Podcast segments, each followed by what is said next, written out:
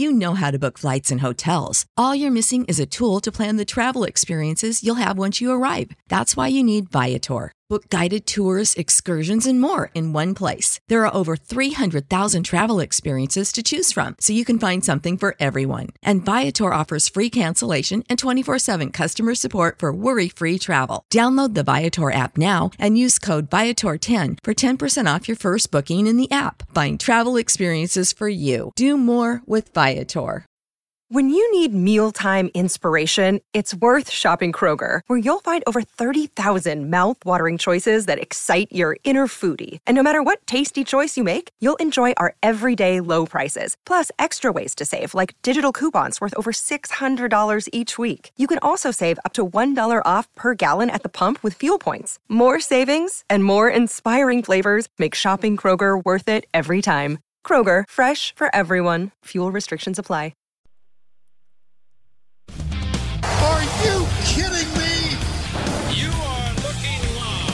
Winning cures everything. Now for your hosts, Gary and Chris.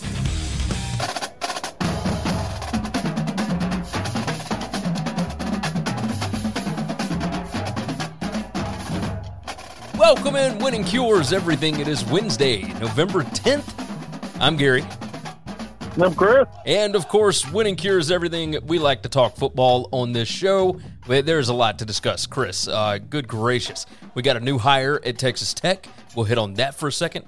Nebraska, Washington, uh, the mess going on at Florida. Uh, hey, and I'm even going to bring up a little bit about Middle Tennessee and Western Kentucky here in just a minute.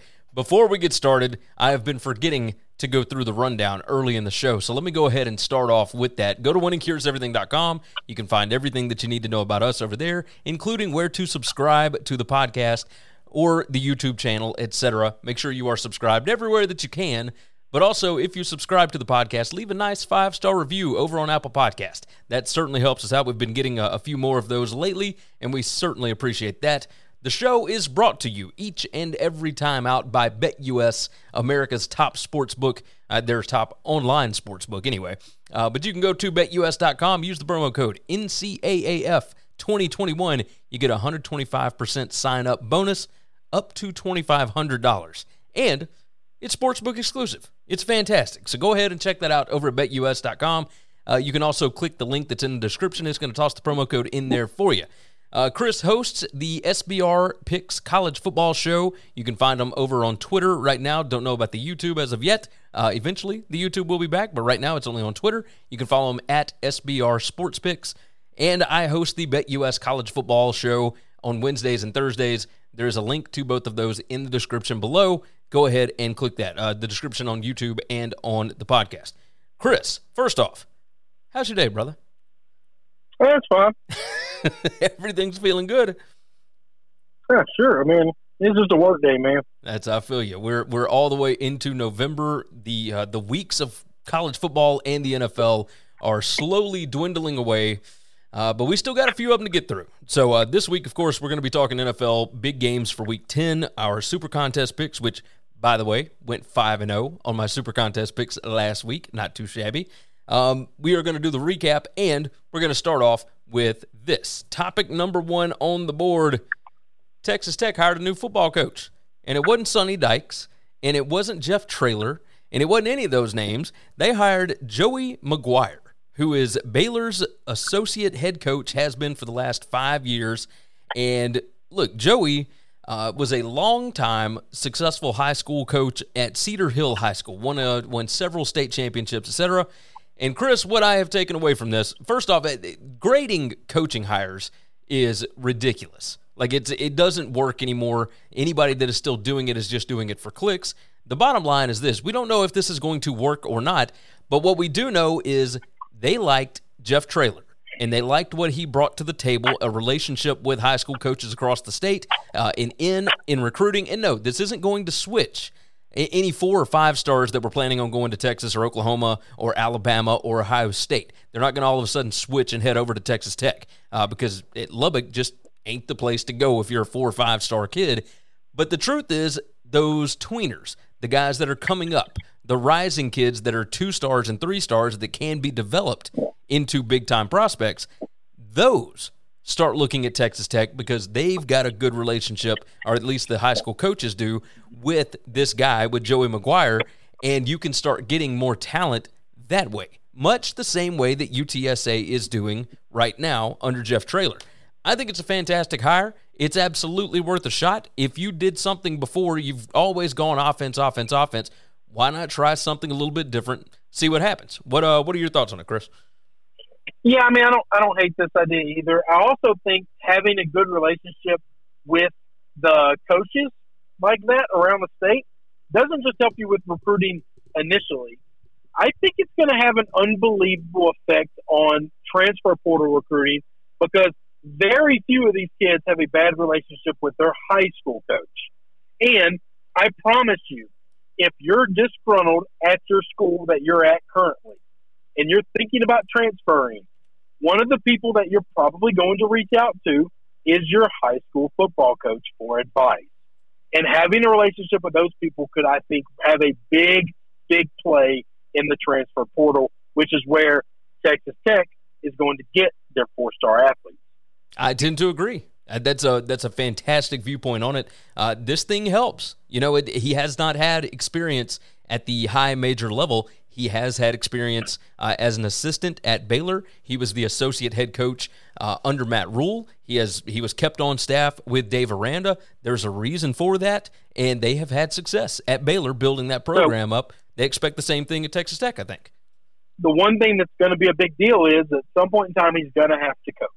Yes. At some point in time, he's going to have to draw up some X's and O's, or he's going to have to hire some people to do those things.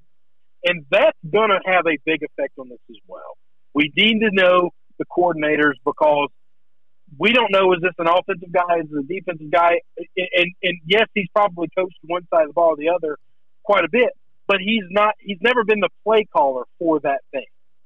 Very interesting uh, viewpoint on this, by the way. He left Baylor staff in the middle of the season and went ahead and took the job with Texas Tech. Baylor still has to play Texas Tech. So it, a little little bit of a, an interesting thing. Now, obviously, he is not, um, you know, he he's not going to be the head coach right now. Obviously, that coaching staff is intact except for Matt Wells. I'm, uh, you know, I'm excited. I'm I'm I'm curious to see what is uh what is going on. So I I, I love this. I like the hire. Um, we'll see we'll see what Texas Tech ends up being with Joey McGuire. Next topic on the board Nebraska announced that they are going to keep Scott Frost. He is three and seven this year. There will be no bowl. Uh, they've only got two games left in the season, but his salary is being cut from five million down to four million per year, and his buyout is being cut from fifteen million down to seven and a half million. Uh, you know, there's going to be a lot of extra money for new coordinators or new whatever that needs to be brought in if that is the way that they go. Trev Alberts, the AD at Nebraska, said that basically this is Scott betting on himself. And I think what he meant by that is we had a conversation and it's not working right now. And if you want to stay on for less risk for us, then we might could go ahead with that. But if you are not willing to make any changes, if you are not willing to uh, do something differently, then we cannot continue this relationship. And Scott said, Yes, I will take less money. I will, you know, da da da da. I, I don't know what to make of this. It doesn't seem like a smart idea for Scott Frost.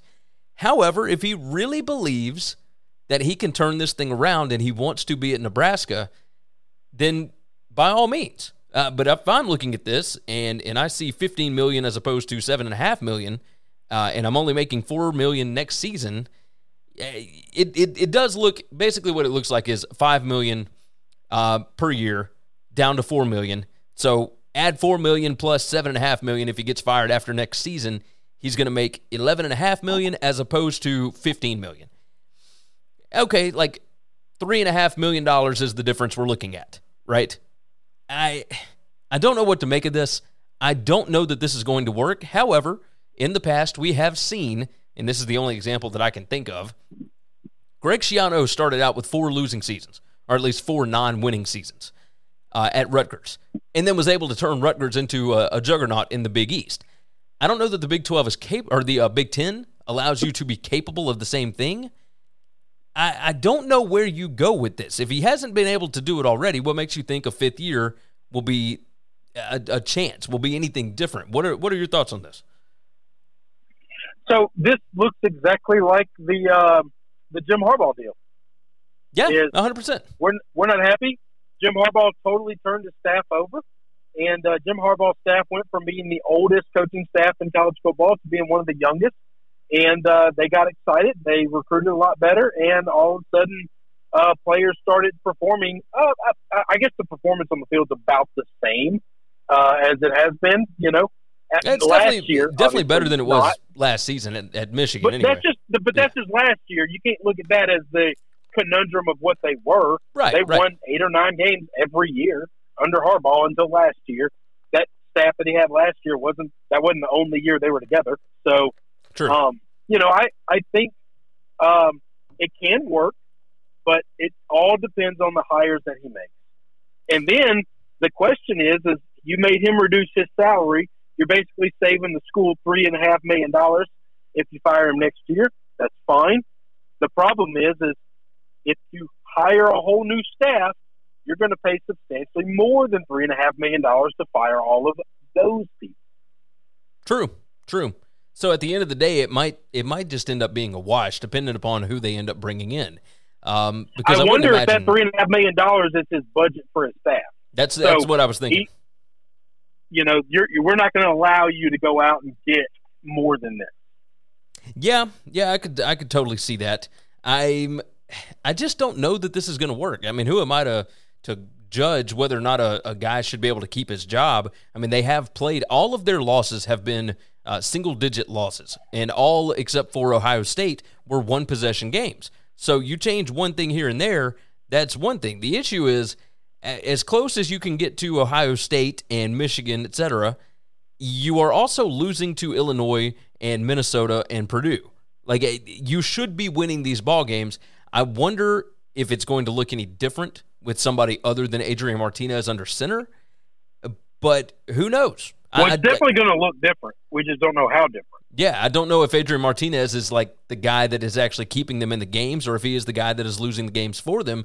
Eh, You can't blame it just on one player, but you know, there's just mistakes that have been made across the board there that lead you to question the decision making of the coaching staff. So, Well, look now, hang on. Now we know we know the quarterback position is that important It is. in college football, and we understand that Adrian. We have enough tape to know that Adrian Martinez is not the guy that's going to lead you to the promised land. Part of your job as a coach over the last three years is to a evaluate him early, develop him. The development hasn't happened, and if you can't develop him, you got to replace him. That hasn't happened. agreed, agreed. And and who knows what you're going to do next year because the guys that you recruited uh, all have transferred out. So uh, we'll see. We'll see. I mean, if you bring in some some flashy, you know, four or five star kid that, that's going to take the job by the reins in the offseason, then okay. Uh, but that's asking a lot, I think. I mean, it's it's a huge gamble, but we shall see. Speaking of gambles, let's move on down to Gainesville, Florida, and whew, Dan Mullen uh, fired defensive coordinator Todd Grantham, fired offensive line coach John Hevesy. Uh, Hevesy coached with Mullen since 2001. He's been with him basically everywhere. Like he's he has always been with Mullen. Um, and then of course there was the news of Anthony Richardson uh, injuring himself dancing at the team hotel the Friday night before the game. He was cleared on Thursday to play in the game, and then hurt himself on Friday night. Uh, I, I thought he was still injured as far as the concussion protocol from the Georgia game, but instead it was actually he hurt his knee while he was dancing uh, the night before, and I I don't think that they are going to fire. We talked about this a little bit on the reaction show on Sunday. I don't think they're going to fire Mullen at the end of this season. I think he he sacrificed his longtime assistant, um, the offensive line coach, and he sacrificed Grantham. But if this team does not play well the last three games of the season, they've got Samford, they've got Missouri, and they've got Florida State. I don't think it's out of the realm of possibilities that they end up firing Mullen as well at the end of this season to go ahead and get a head start. His buyout doesn't change from one year to the next. It is 12 million regardless of when you fire him. They are not going to wait until next year or whenever. Um, to get this done. So I, I do wonder if the next three games, basically, Mullen is coaching for his job and maybe firing some staff members wakes up the football team. But I don't know that. You uh, you got a thought on this one?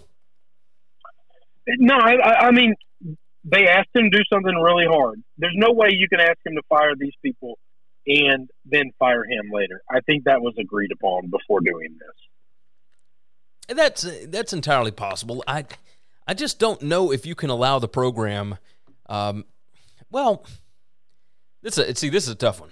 I, am glad that I'm not making the uh, the decisions that Scott Stricklin is having to make because you know that Dan Mullen can coach, but you also know that the recruiting is not being done there that, that the way that it should be anyway. And what exactly should the expectation level be at Florida? I, I, think it should be significantly more than what it has been, but I don't know. I think this is maybe maybe you're right about this. Like maybe that was the agreed upon deal. We're going to give you one more year if you get rid of, you know, certain guys. And I just find it hard to believe that the AD would be the one to tell him, "Hey, you got to fire your offensive line coach," right? Like, did he just tell him, "Hey, you got to make some changes. If you make changes, we'll keep you around"? Do you think? I think you got to make real changes, and I think the conversation was: is if I let this guy go and this guy go, is that enough? And I think the AD probably said yes. That's how I, think. I don't think the AD said this guy goes and that guy goes. I think Dan offered up his solution, and they either say this works or this doesn't. Yeah, yeah, I could. Uh, I, I could do not think. I do not think you allow him to do those things in the middle of the season if you're going to fire him anyway, That's because a, it costs you at school the exact same amount of money.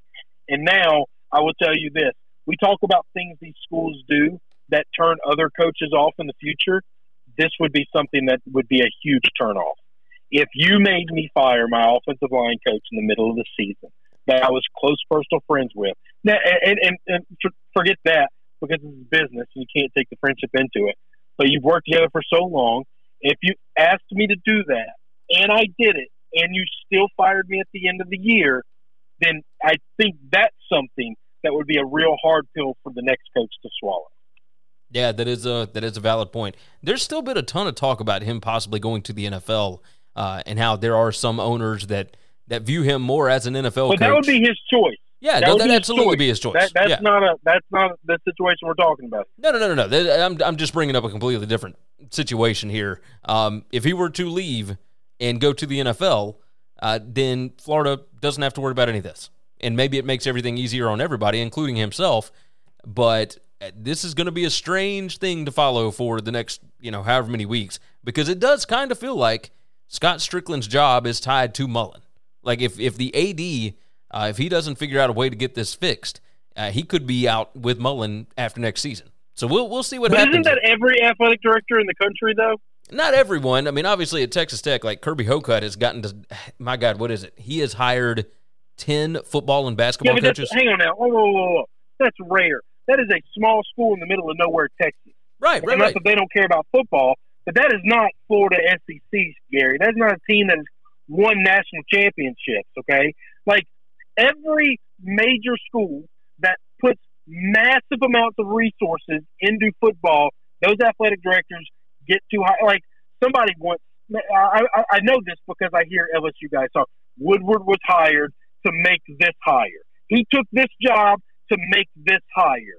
Okay? Yes, every athletic director takes a job to bring their own guy in. They rarely get to bring two in. True. True. That there are certain cases where yes. So I don't think that but, Stricklin like that's unique to Florida. This is not a unique thing to Stricklin. Every athletic director is usually tied to their head coaching job for football. True. True. And, and, and if your hire doesn't work, we hire somebody else to do your job. That guy fires the head coach, and then he brings his own guy in. This is how every athletic program, for the most part, works. Especially nowadays. It, it didn't used to be in like the early 2000s and whatnot, uh, but nowadays, because of the amount of money, it is it is definitely that. Uh, speaking of coaches that might be on their way out, let's talk about Washington. Washington has suspended Jimmy Lake for the Arizona State game. He came out and issued an apology for quote unquote striking a player. Uh, we talked about the absurdity of this on the show on Sunday on the reaction show. Um, but this is comical, uh, to say the least. They did go ahead and fire the offensive coordinator, John Donovan, which I've been talking about since uh, early, early in the season uh, because of just how predictable this offense was, not only during the COVID shortened season, but early in this season. Uh, the offense could do nothing. I mean, they, they were just terrible. Uh, but we already knew what John Donovan was. It was a terrible, terrible hire because he was not good at Penn State. As soon as they fired John Donovan at Penn State, that's when James Franklin won his Big Ten title. Like he had John Donovan before, and then he brought in Joe Moorhead and changed the whole trajectory of the program. I'm I'm curious your thoughts here uh, because the statement that came out from Washington about the suspension really read like it was uh, written by lawyers is what it looked like and it looked like it was hey we are trying our hardest to figure out a way to get this guy out of here because the job may be too big for him uh, he made he may be great and he he was great as a defensive coordinator and really as a recruiter but as you have said on this show many, many times, it's uh, the Peter principle, right? You can be elevated and promoted to a level of failure. And that may be what's going on with Jimmy Lake. He just may not be able to handle how big the job is. I want to know what you think about the suspension and and really about his job status overall. So I think the suspension is bullshit. You know that. Yes. Strike, quote unquote, using the word striking a kid infuriates me. He popped the kid on it. Are we gonna are we gonna fire or suspend every coach that does that to a child when they celebrate a touchdown?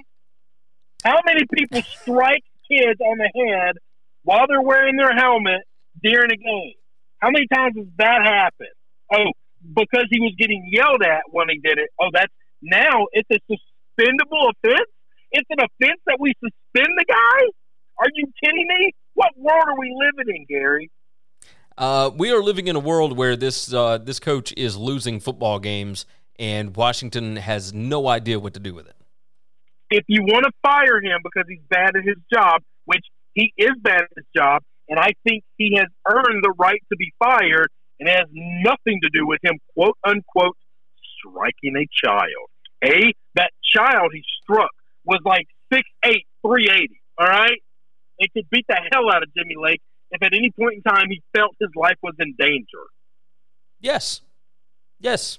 I, I think everybody that pays attention to football that ever played football uh, would understand that this was a coaching method. And we've collectively lost our minds. Yes. But I think his job is in jeopardy because I think he's really bad at coaching. I yes. think he's really, really bad at leading an organization. I don't know how good he is at the X's and O's on the defensive side of the ball, but I know one thing's for damn sure: this guy is not a leader of men. No, no, he is not. Uh, it's it's insane to think about because he was basically hand chosen. He was the next guy behind Chris Petersen. He was handed the job much the same way that Lincoln Riley was handed the job, much the same way that Ryan Day was handed the job at Ohio State. Um, but this one did not turn out. Uh, it did not turn out at all. You remember in the offseason, he would wear hats that said "Run the damn ball." Like eh, he just does not understand modern football, and and it was very prevalent. Very, you could tell it. You could absolutely tell there, it. There's there's there's no there's no X's and O's or scheming involved that causes you to get kind of your ass beat by Montana. All right, that is that is he he did not know how to prepare a football team. He did not know how to run practices in two days. That is the first game of the season where you've got a month to prepare for your opponent. All right? And it's not that Montana's bad. They've actually been very good this year. However, that is an FCS They're not school. close to being able to hang with that team. Exactly. Exactly. Like if you were Washington, you should have beaten that team by three touchdowns. It should never have been in doubt. And instead, uh, of course, they take an L, and they are on the losing side much more than they are the winning side this season, and it just doesn't look like he knows what he's doing. So, with that said, you know, but we'll, but I, but I think the suspension's bullshit. I'd like to be yes. on record with that. I'll defend the guy for that. And and I, a I I will tell you, I don't know that there's anything you could have done to get me to apologize for that. That's I think a- he's better man than me for that. Exactly. I don't know that if I was if I was Jimmy Lake, I don't know that I would have apologized. I I might have had a conversation with the kid. I not not might have. I would have. I would have let him know, hey man. But I would do the same thing if I didn't put my hands on him. But if somebody made a mistake on the field and I publicly on the sidelines jumped their ass, chewed their butt out. I at some point in time when that game is over with, I'm going to approach that kid. I'm going to approach that person and say, "Hey, man, things got heated. You screwed up. I lost my cool a little bit. I'm just trying to make you better. I love you. I want us to be better, and I need to know that we're good because that's how you have a relationship. I do the same thing with my children. I get in that butt when they screw up, and then I go to them and I let them know, you know, I love you, right? And and and I need you to make sure that we don't make these mistakes. And that's when I, that's when the teaching happens. All right, it's after the yelling and the taking of the iPad and the whatever you do to discipline, however you discipline, right? Like it, it, it- there's a follow up behind the discipline. That's the only person that needed a conversation. That's it. That's the list. Nobody else. If the athletic director walked in, I would bring that kid in and I would say, "Hey, we good? Yeah. Hey, uh, Frank, get the hell out." Yeah. Yeah, I mean I think that's I think that's Gary, the easy am way to go driving about it. down the road right now. I have just watched the people in front of me throw seven different pieces of paper out the window as we're driving. What? Who in the hell litters still today? who, who is littering right now? Uh the And only it's not it's not seven at once. It's not like a handful of stuff. It is driving, driving, driving, driving, driving, throw something out. Driving, driving, throw something out. Driving, driving, throw something. What is wrong with these people? They just turned, around. else I was about to take my phone, take a picture of that uh, license plate, and then uh, figure out how I was going to absolve this situation. um I'm I'm curious. It was it coming out of the driver's side, like out of the driver's window? Yes, no, the, the, the, the driver looks to be the only person in the car. How interesting. I, I would have said, you know, maybe children, but No, no, this is a grown ass woman. Oh my god. This is a lady. I'm, I'm, I'm, I'm sure. I'm assuming her gender. She looked in the female perspective. Okay. I, I listen. If this was back in the day where I had the old piece of shit pickup truck, I might have gotten loose, got up under her, and got her into a wall here. not enough to do, not enough like to hurt anybody, but like, hey, we're both calling our insurance companies, and when the police show up, I'm going to show them why I did it, and then I'll just take my ticket and let my insurance company take care of it. There you go. There you go. I haven't seen that in uh in quite some time. I haven't seen anybody do that. This is blatant too, just brazen, just, throwing shit out the window. Oh my god. Uh What was wrong with people? Sorry. I have no idea. I'm so glad that you were driving uh to, to give us that update though. oh Um my god, whew. what's wrong with folks? I do I, I want to I want to swap topics for us right quick. Um Go ahead, fire away. So we've talked a little bit about the Sun Belt expansion and the AAC expansion, and we hit on MAC expansion, etc. And we talked about the. It seemed like it was uh, it was inevitable that the MAC was going to bring in Western Kentucky and Middle Tennessee State, and now it appears that Middle Tennessee State may actually hold off on joining the MAC, and the reason for this is they are looking at a, a pretty decent sized payday from the buyouts from all of the teams that are leaving Conference USA to join these other conferences. There is no stability anymore with Conference USA at this point. And and the Conference USA TV deal is pretty terrible, but the buyout money could be uh, relatively sizable for a school of that size, right? Yeah. Western Kentucky. Uh, it has been reported that the MAC is not going to take Western Kentucky by themselves. Western uh, Kentucky is part of a package deal. They will bring in both of them, but they won't bring in just one. So MTSU is holding up Western Kentucky from being able to join the MAC because they might be able to get a pretty sizable buyout, and then maybe they will go to the MAC later on. If you're the MAC, what do you think about this? And then if you are Middle Tennessee, where like what are your thoughts on this? Like uh, because there are uh, people in leadership positions that think that they should grab the buyout and then try and go to the MAC afterwards. I'm I'm not so certain that I wouldn't jump at the the steady conference immediately because I know that it is like I know it's a possibility right now. I don't know that this doesn't piss off the MAC. So I'm I'm curious your thoughts on on both sides of it. This is this is where people are really bad at business relationships, Gary. This is where you just be honest. You pick up the phone, you call Western Kentucky, you call the conference commissioner of the MAC, and you say, guys, Western Kentucky and I are about to be the last people standing, and all these blokes have to pay like three million dollars to leave here. Okay, so we're going to split 1.5 times all of these teams leaving. We haven't made that much money in 20 years combined. Okay, so we're going to take this check, we're going to split it up between us two and two or three other, you know, also rans that are getting left hanging, and then we'll come see you if you want to do that deal then. But why would I do it now and piss away all this money for stability? Gary, there is no stability. That, that I, I will tell you this: if you think the MAC is stable today, you you have not paid attention to college football in the last five years. Okay, uh, nothing you're, you're, you're, not nothing's, wrong. Nothing's guaranteed. Stay around. Get that. This is just smart business. But it you don't you don't you don't piss people off that are about to be your business partners. You just tell them, hey, I'm a, you know, I want to I want to do this deal. You know. Yeah, like, but, but I need to do it this, later. Okay, let's let's say let's say for instance you get a pretty sizable tax advantage once you get married, right? Right. If you got a wife that says I am married to getting married the first weekend in January, you'd be like, baby, I really think December 28th is a better time to do this. because we get the tax write off for the whole year, even though we only been married for two days. Okay? Like, like this is just, but you just have a conversation. This is just smart business sense. You don't, you don't have to piss somebody off or rub a relationship the wrong way. And if you're the commissioner of the MAC and you don't understand what they're trying to do and why they're trying to do it, then you're not a good partner that I want to partner with anyway. If if if you can't allow me to make an extra five million dollars at a program where five million dollars will carry us for two decades of our of our costs, then then you're not a business partner that I want to be in with because you don't understand what what we are, what kind of tax bracket we are in MTSU.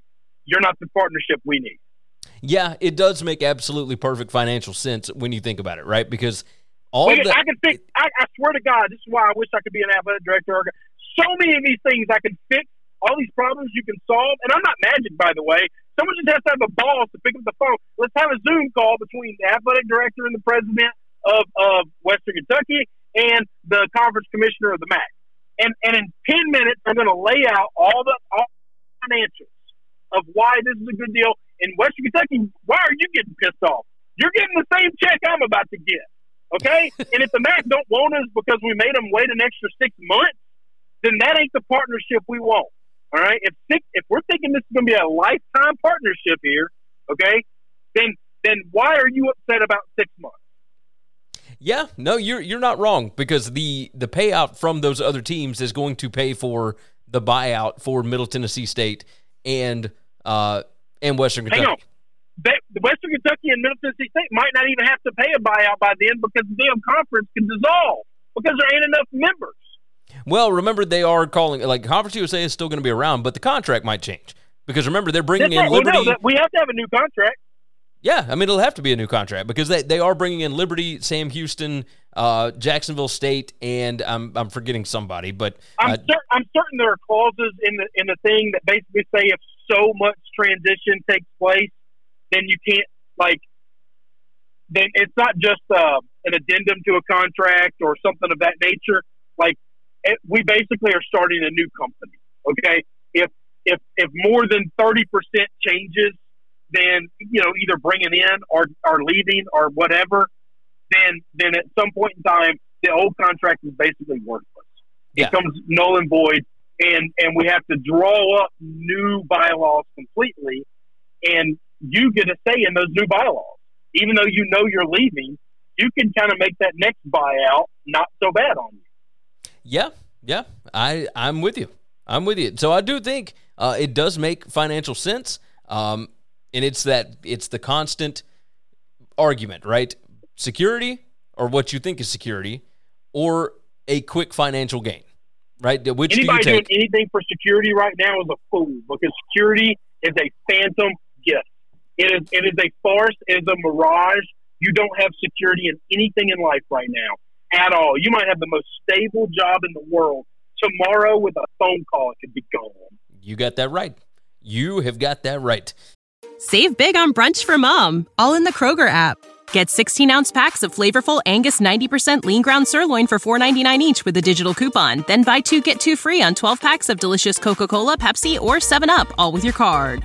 Shop these deals at your local Kroger, less than five miles away. Or tap the screen now to download the Kroger app to save big today. Kroger, fresh for everyone. Prices and product availability subject to change. Restrictions apply. See site for details.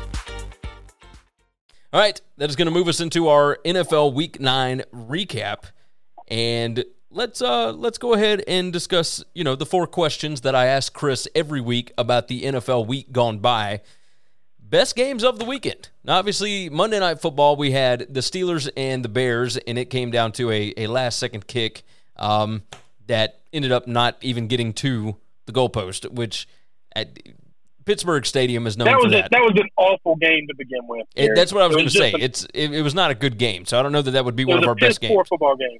Um, this whole weekend we had a lot of piss poor. well, that's what I was going to say. I don't know what the best game of the weekend would be. Uh, I wrote down Falcons 27, Saints 25, and I wrote down Chargers 27, Eagles 24. But I don't know that those were good football games.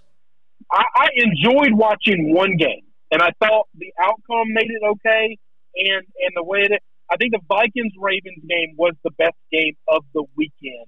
Those other games were close. I don't think they were enjoyable to watch. I think they were pretty awful. Um, they they just drugged on. Um, I, I I just didn't find there's a lot of bad football in the NFL. Now, you are not wrong about that. Um, most. I, Hey, the, you know the Giants Raiders game wasn't bad. I know probably very few people outside of Giants fans and Raiders fans watched any of that. I did because everything else was a snooze fest, and, and it was it was pretty exciting. yeah, I could. Uh, I could see that. close, but it was exciting. I mean, it was. I guess It it's was. exciting sometimes to watch a team that's not good finally look competent and be good. Yes, uh, the Gi- I mean, it was it was a close game. It was twenty three to sixteen, and uh, the final score was not. You know, it was not. It, it- the game was in doubt until the end. We'll say that. So it was it was a close game. Um, but that is you know an option for this next question, which is the what is the most surprising result? And I I think across the board, you had surprises.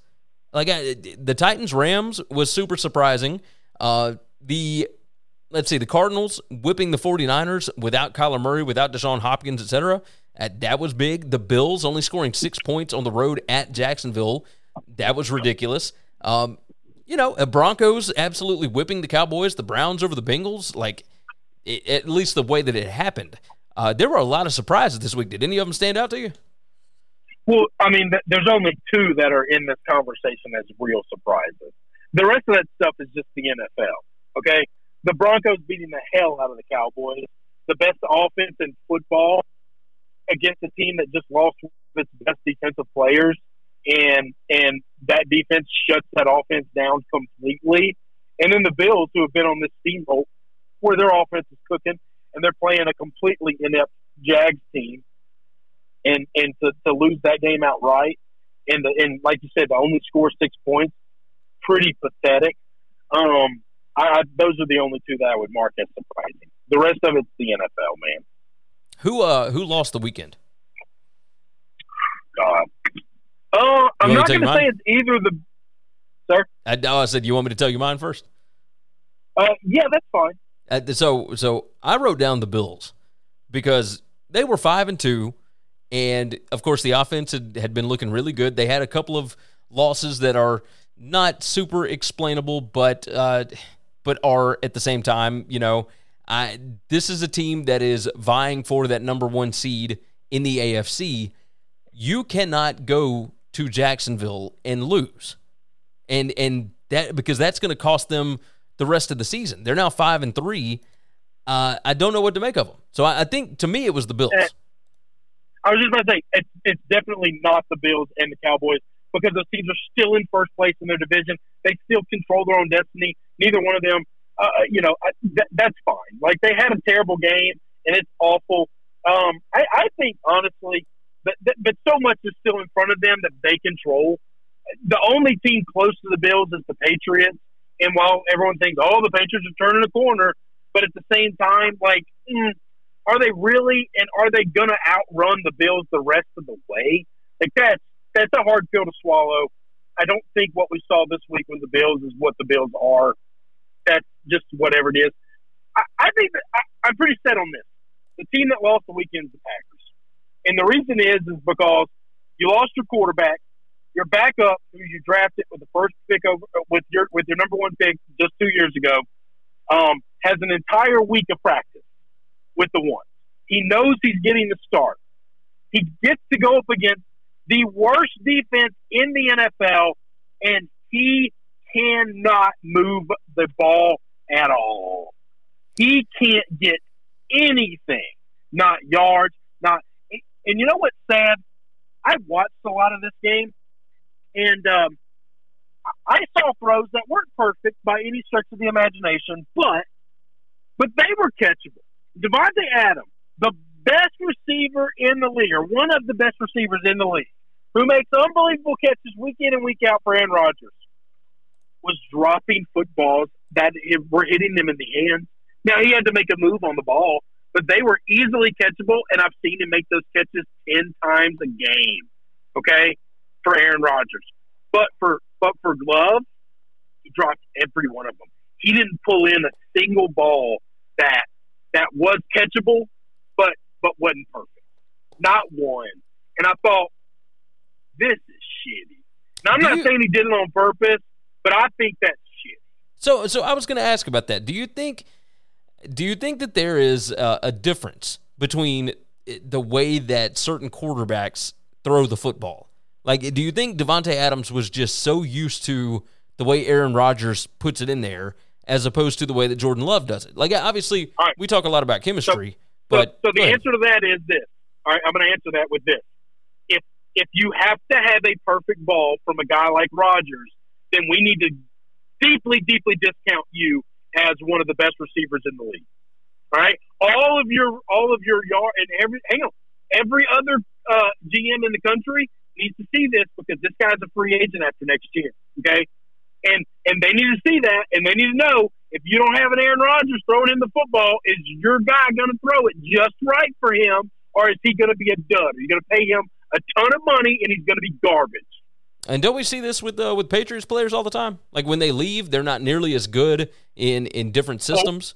And well, rarely, well, but hang on now. But rarely are any of those receivers um like good before they get there. Yeah, okay? no, no, no. I'm not talking so, about. Uh, I'm not talking about receivers. Who was good before, like just overall player. Like it, it, it's. I'm not talking. But most of those receivers. But hang on, most of those receivers were nobodies when they got there and Tom made them into something. And yeah, they leave and they're not as good. Right, but, right, but it's it's but players across the across the board for uh, for the Patriots. But all of but hang on, all of those are B list guys and C list guys. True. These are not tier one guys. These are not guys that are in the conversation with with Hopkins and and DK and and the best receivers in the league. No, no, no, no, no, no, no, no.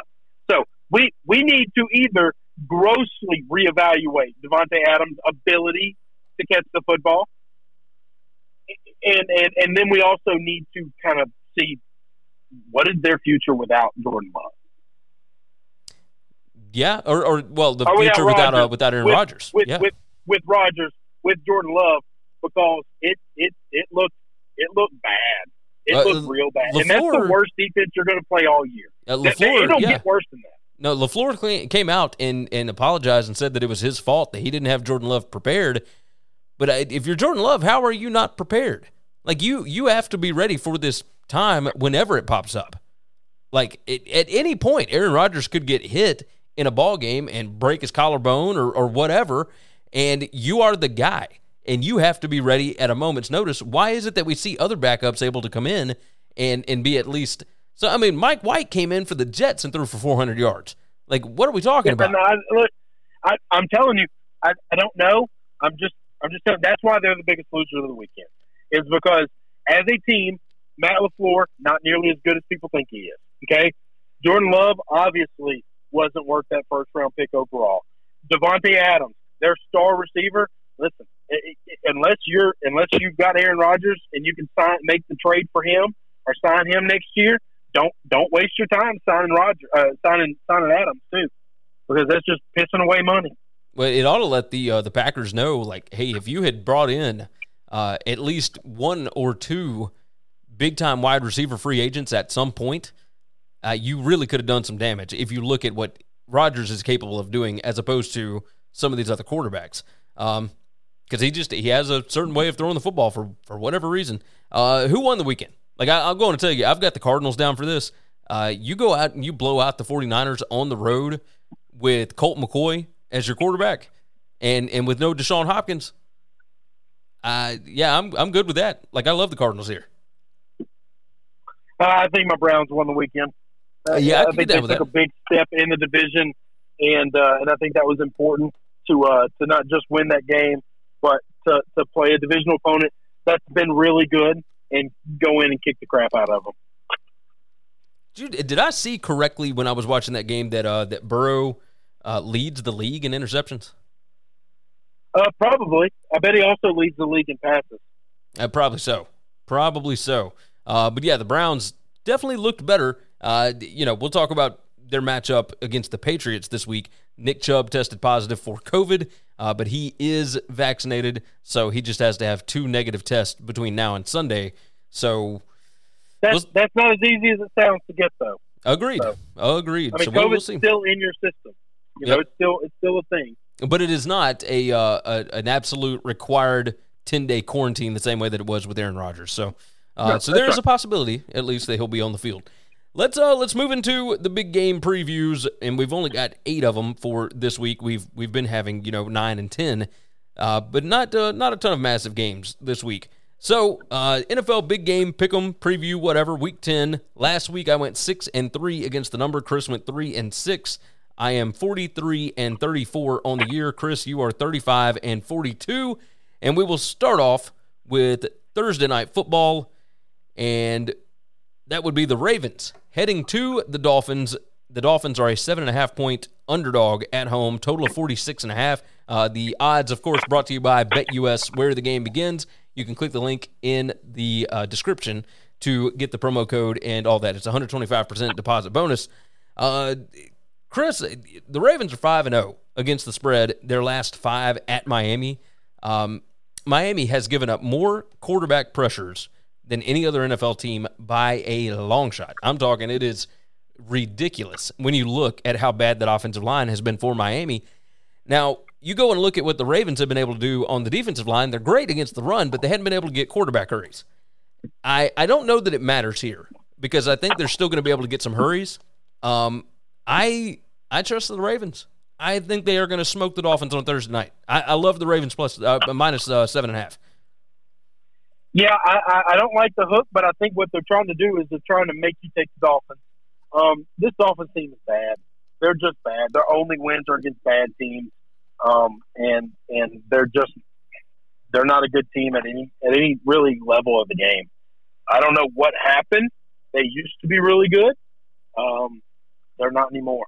I mean, it's a, so it's not just the offensive line that is an issue. Obviously, the defense has not played as well uh, when they cut bait on a lot of guys at the end of last season. But not, not to mention, of course, we talked in the uh, in the preseason previews about the Dolphins that they had a ton of turnover luck last year, and that was just not sustainable. That, a bunch of that stuff that they were able to do last year was based on the fact that they had uh, more turnovers than than almost anybody in the NFL last year, and they were able to create turnovers, or not turnovers, they were able to create uh, points off of short fields, just a ton.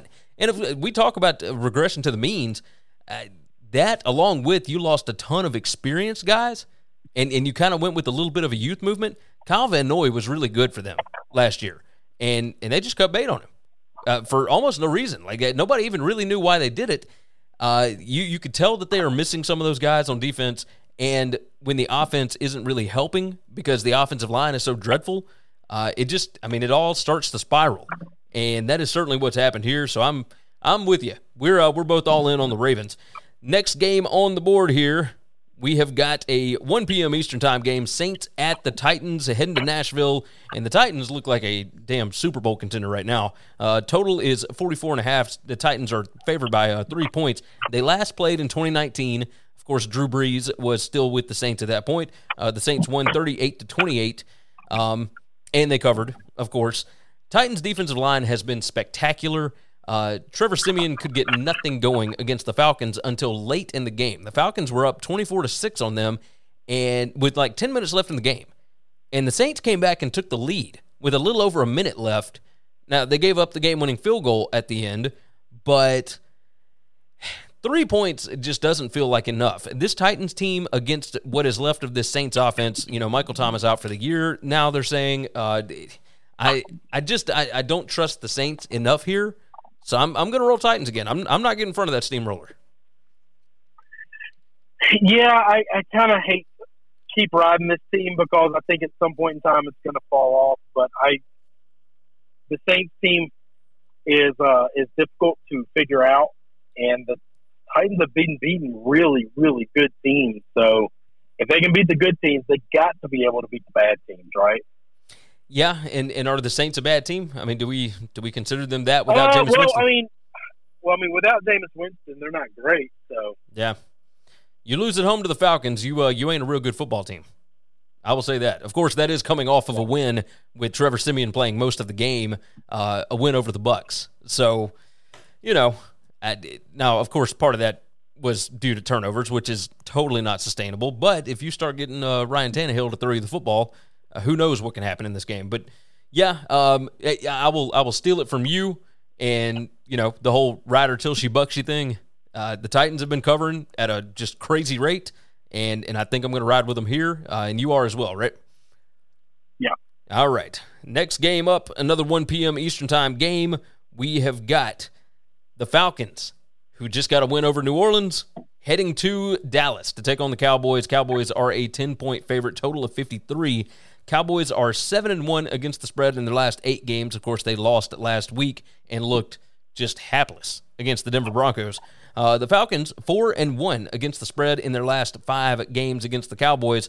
And and again, we just talked about the Falcons in uh, against the Saints and went up 24 to 6 and gave up a ton of points in the fourth quarter there gave up 22 points in the fourth quarter uh, if the falcons or if the saints had been able to get either of the two point conversions uh, they may not win that ball game.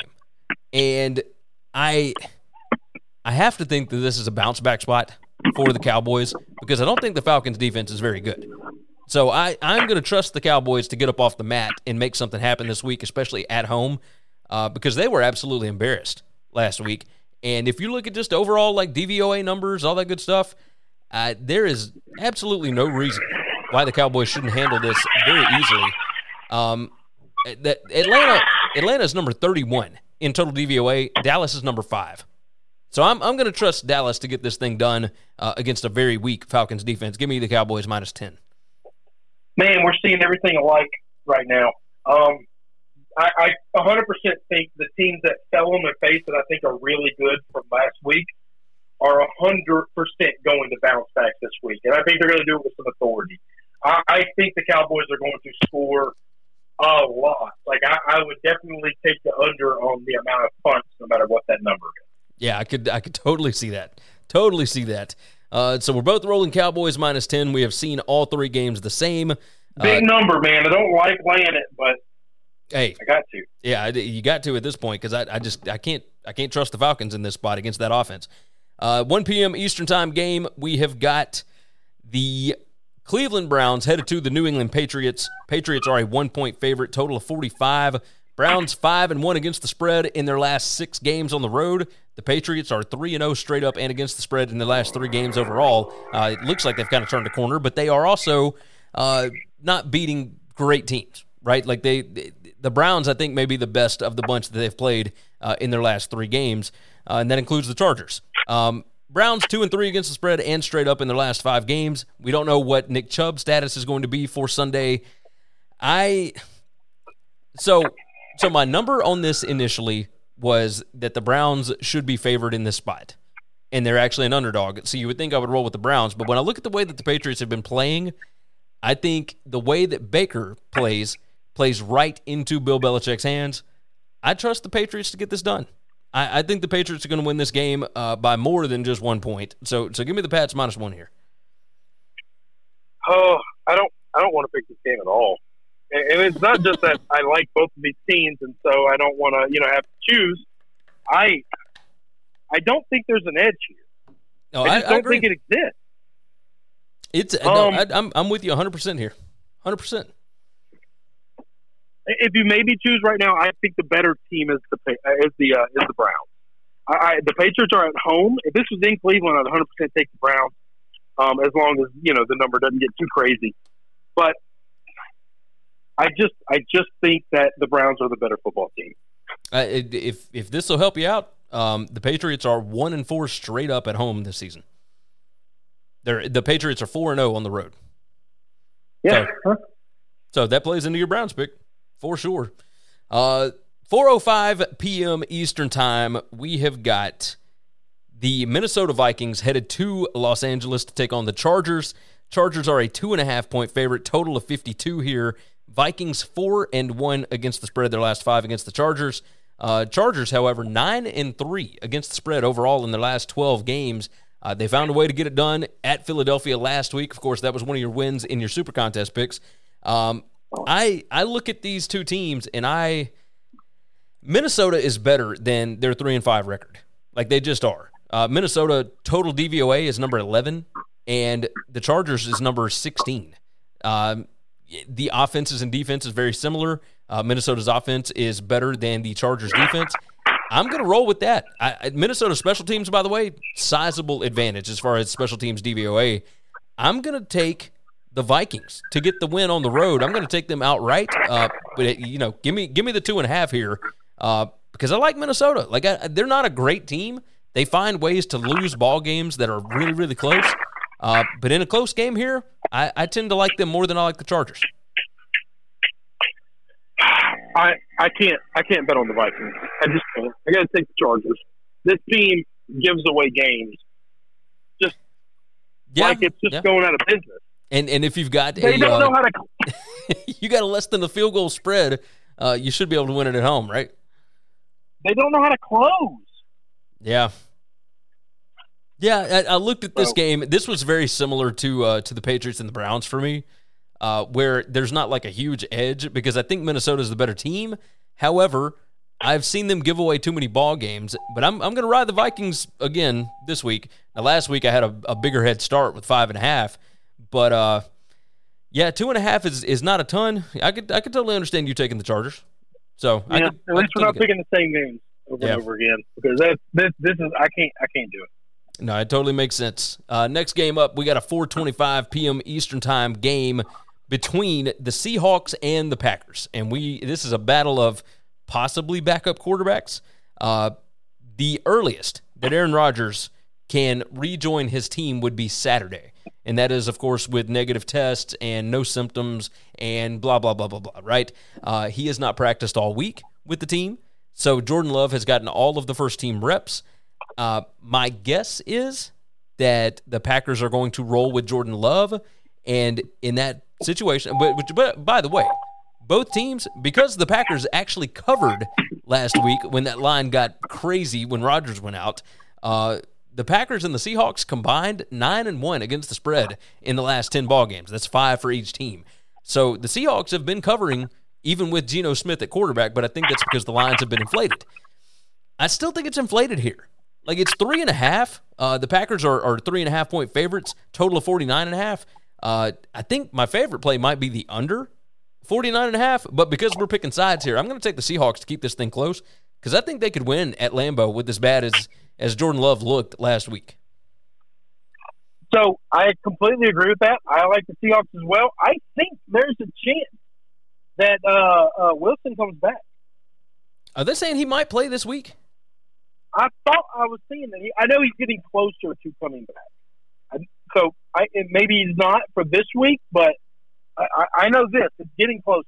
So So- maybe maybe we've got a coin flip between whether it's Wilson or Aaron Rodgers, or maybe both of them play. In which case, I might still take the Seahawks. So well, I'll tell you this: if it's, if it's love right now, I think I would take the Seahawks, no matter who who they got starting their quarterback. Yeah, and that's that's the way I'm looking at this. I'm looking at I would I would take Geno Smith to cover three and a half against Jordan Love uh, any day of the week. Any day of the week. We got two more that we're going to hit before we do our super contest picks, so let's dive into them.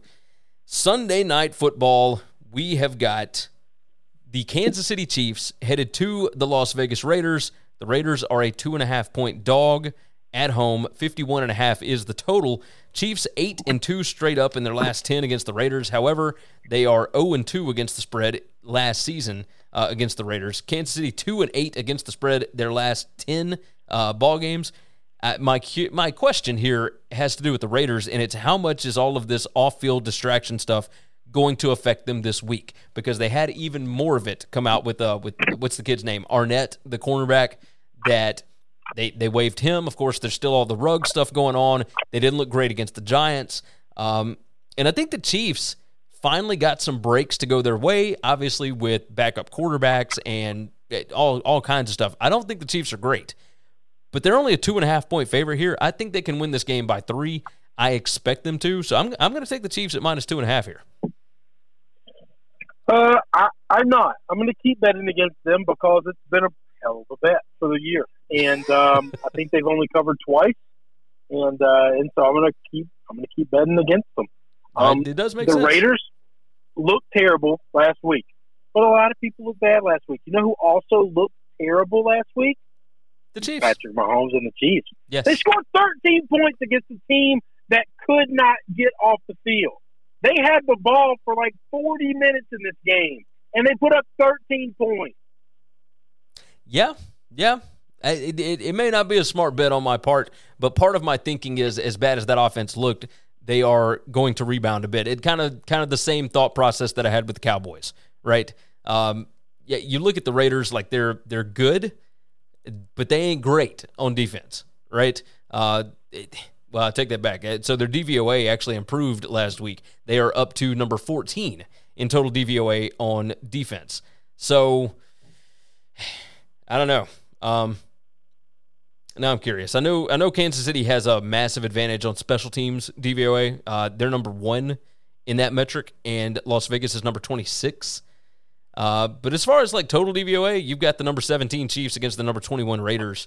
Uh, I mean, it's coin flip. This coin flip game. We we shall see. So you're riding the Raiders, and I am riding the Chiefs. We've got one more, and it is the Monday night game. So let's dive into that one. Uh, Monday night, the Rams headed to the 49ers, and the Niners are a four point underdog at home. The 49ers, however, are 4 and 1 straight up in their last five against the Rams. Um, I think the Rams were embarrassed last week by the Titans. And, and I think that the 49ers are not a very good football team. I want them to be better, uh, but it does not appear that they are going to come out of whatever this is that they are. Uh, you look at overall metrics, yeah, the 49ers are number nine in total DVOA. And that's that's pretty damn good. Uh, their offense is actually number six in DVOA, but you're going against the Rams defense, which is number four, and then you've got the Rams offense, which is number two in DVOA against San Francisco, number 17 in defensive DVOA. I thought that the defense was going to be able to uh, snap out of what they were last year when they had all the injuries, etc. They still got some injuries this season, but they have not been good on defense. They just haven't. And and while normally 49ers at home, I would think would be a really good bet in this spot, especially over a field goal, man, I think the Rams are going to put it on them this week. Like I think the Rams are going to be fantastic. So I'm I'm taking Los Angeles minus four uh, with Matt Stafford and, and that bunch bouncing back. Um, I think you're right. I think you're right. I have had I've had long discussions with people that I'm close to, and I value their opinion about Kyle Shanahan might not be in the guy, and you know how you know how hard that is to hurt, right? Oh yeah, I mean um, you, have been all in on him.